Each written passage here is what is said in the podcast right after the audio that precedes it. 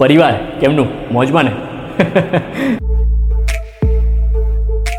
Ladies and gentlemen boys and girls હું છું આપનો હોસ્ટ એન્ડ દોસ્ત ડિજિટલ પ્રતીક અને તમે સાંભળી રહ્યા છો the Gujju digital Prateek show આપણો એક જ મોટિવ જો બસ મારા ડિજિટલ પરિવાર જોડે બે ઘડી વાતો કરીને મોજ કરવાનું અને સામે તમને પણ મોજ કરાવવાનું સાહેબ. તો બહુ થયું હવે ઇન્ટ્રો શિન્ટ્રો હાલો ત્યારે એપિસોડમાં મોજ કરીએ.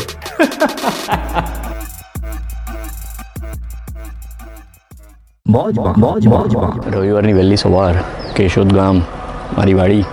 અને મસ્ત મજાનું હું સવારનું અત્યારે મોર્નિંગ ડ્રિંક પી રહ્યો છું, ગરમ પાણી, એક ચમચી હની અને અડધું લીંબુ.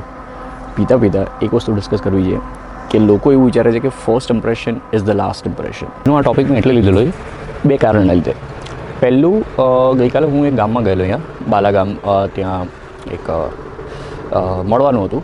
અને ત્યાં જઈએ અને પછી એક વ્યક્તિ જે બેસેલો ને, એ હતા ગામના સરપંચ.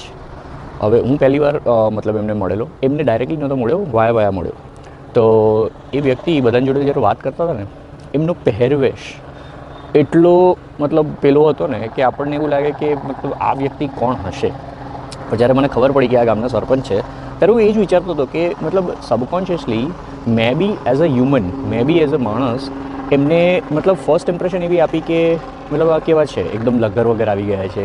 અને આખું ગામ જાણે છે, એ ગમે ત્યાં જાય તો એવી રીતે જ જાય છે. He is like being true to himself એ પોતાની જાત જોડે છેતરપિંડી નથી કરતા કે ભાઈ, હા, મારે હું આવું છું ને તો આવું દેખાવું જોઈએ. એ પોતાની જાતને પ્રેમ કરે છે અને બસ એવી રીતે રહેવા માંગતા હશે.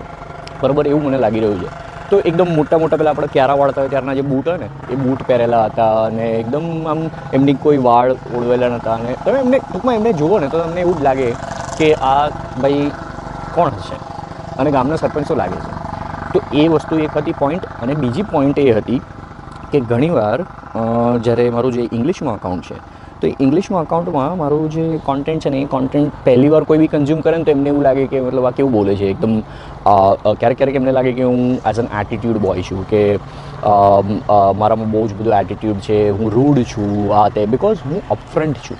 હું અગ્રેસિવ છું મારી કમ્યુનિકેશનમાં when it comes to English content અને હું કોઈને પેમ્પર નથી કરતો. હું જે છે હકીકત લોકોને મોઢે કહું છું. એટલે ક્યાંક ને ક્યાંક જ્યારે ફર્સ્ટ ઇમ્પ્રેશન મારા કોન્ટેન્ટ થ્રુ લાગે ને તો એવું લાગે કે આ આવો છે. પણ જેમ જેમ એ લોકો કન્ઝ્યુમ કરશે સોમાંથી લેટ સપોઝ પચાસ માણસ જ્યારે મારો કોન્ટેન્ટ ત્રીસ કે નેવું દિવસ કન્ઝ્યુમ કરશે ને, તો એમને એમ લાગશે કે ના યાર, આ એકચ્યુઅલીમાં ફર્સ્ટ ઇમ્પ્રેશન અલગ હતી. તો એવું જ કંઈક થયું. અને એવું નથી કહેતો કે બધા માટે એવું થશે. બધા માટે હું સારો નથી થવાનો. તો એ તો જિંદગીનો નિયમ છે. તો એવી રીતે અહીંયા મને કમેન્ટ આવી. હું અહીંયા તમને અહીંયા ડિસ્પ્લે કરી દઈશ.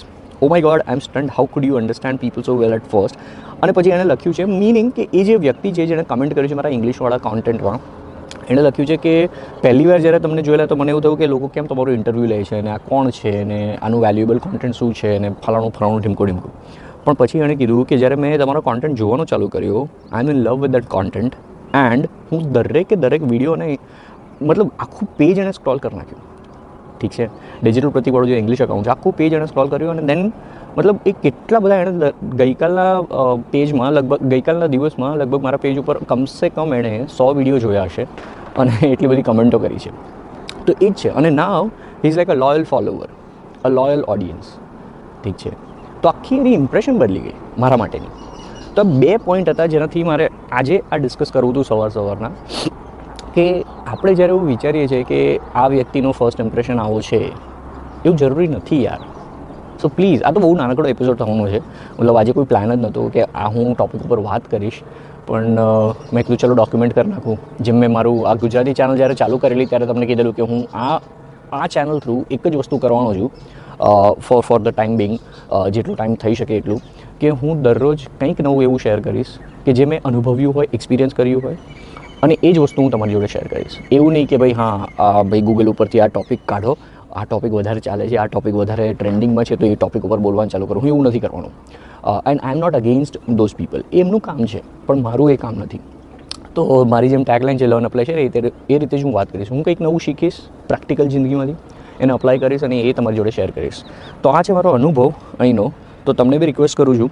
જો તમે બી આવી ભૂલો કરતા હોય કે કોઈને પહેલી વાર જોઈ અને એમને જજ કરતા હોય તો એવું ના કરતા. ખાસ કરીને સોશિયલ મીડિયા ડિજિટલ વર્લ્ડમાં તો ખાસ કરીને એવું થાય છે કે તમે જ્યારે કોઈ પિક્ચરને જુઓ ને મતલબ લેટ સપોઝ આપણે એક્ઝામ્પલ લઈએ કે તમે, ખાસ કરીને યંગસ્ટર્સમાં આવું થાય તો આપણે યંગસ્ટર્સનું એક્ઝામ્પલ લઈએ. એક ત્રેવીસ બાવીસ વર્ષનો છોકરો હોય લેટ સે ઇનફેક્ટ એનાથી બી યંગ લઈએ આપણે, સત્તર વર્ષનો.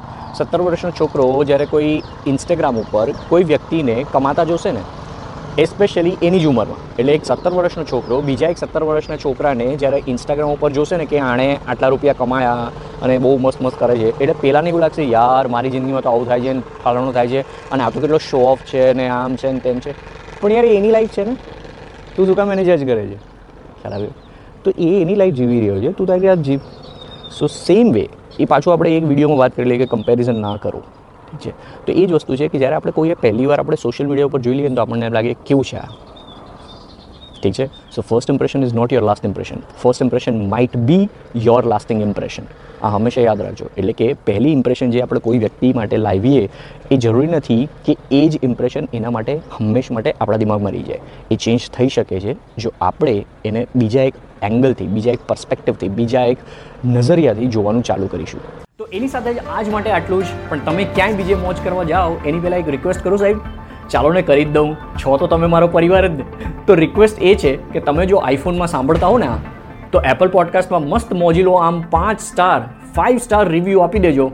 સબસ્ક્રાઇબ કરીને હો. અને સ્પોટિફાઈમાં સાંભળતા હો ને, તો ત્યાં ફોલો કરી દેજો. કેમ કે ત્યાં તો હજી રિવ્યૂ આવ્યા જ નથી. આવે ત્યારે કરી દેજો.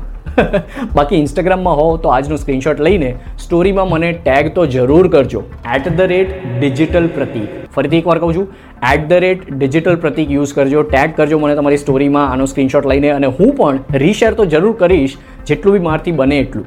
બસ ત્યારે રજા લઉં છું સાહેબ આજ માટે. નેક્સ્ટ એપિસોડમાં મળીએ હો. ત્યાં સુધી બીજું કંઈ કરો, ના કરો, મોજ તો કરી જ લેજો અને પરિવાર જોડે ખુશ પણ રહેજો.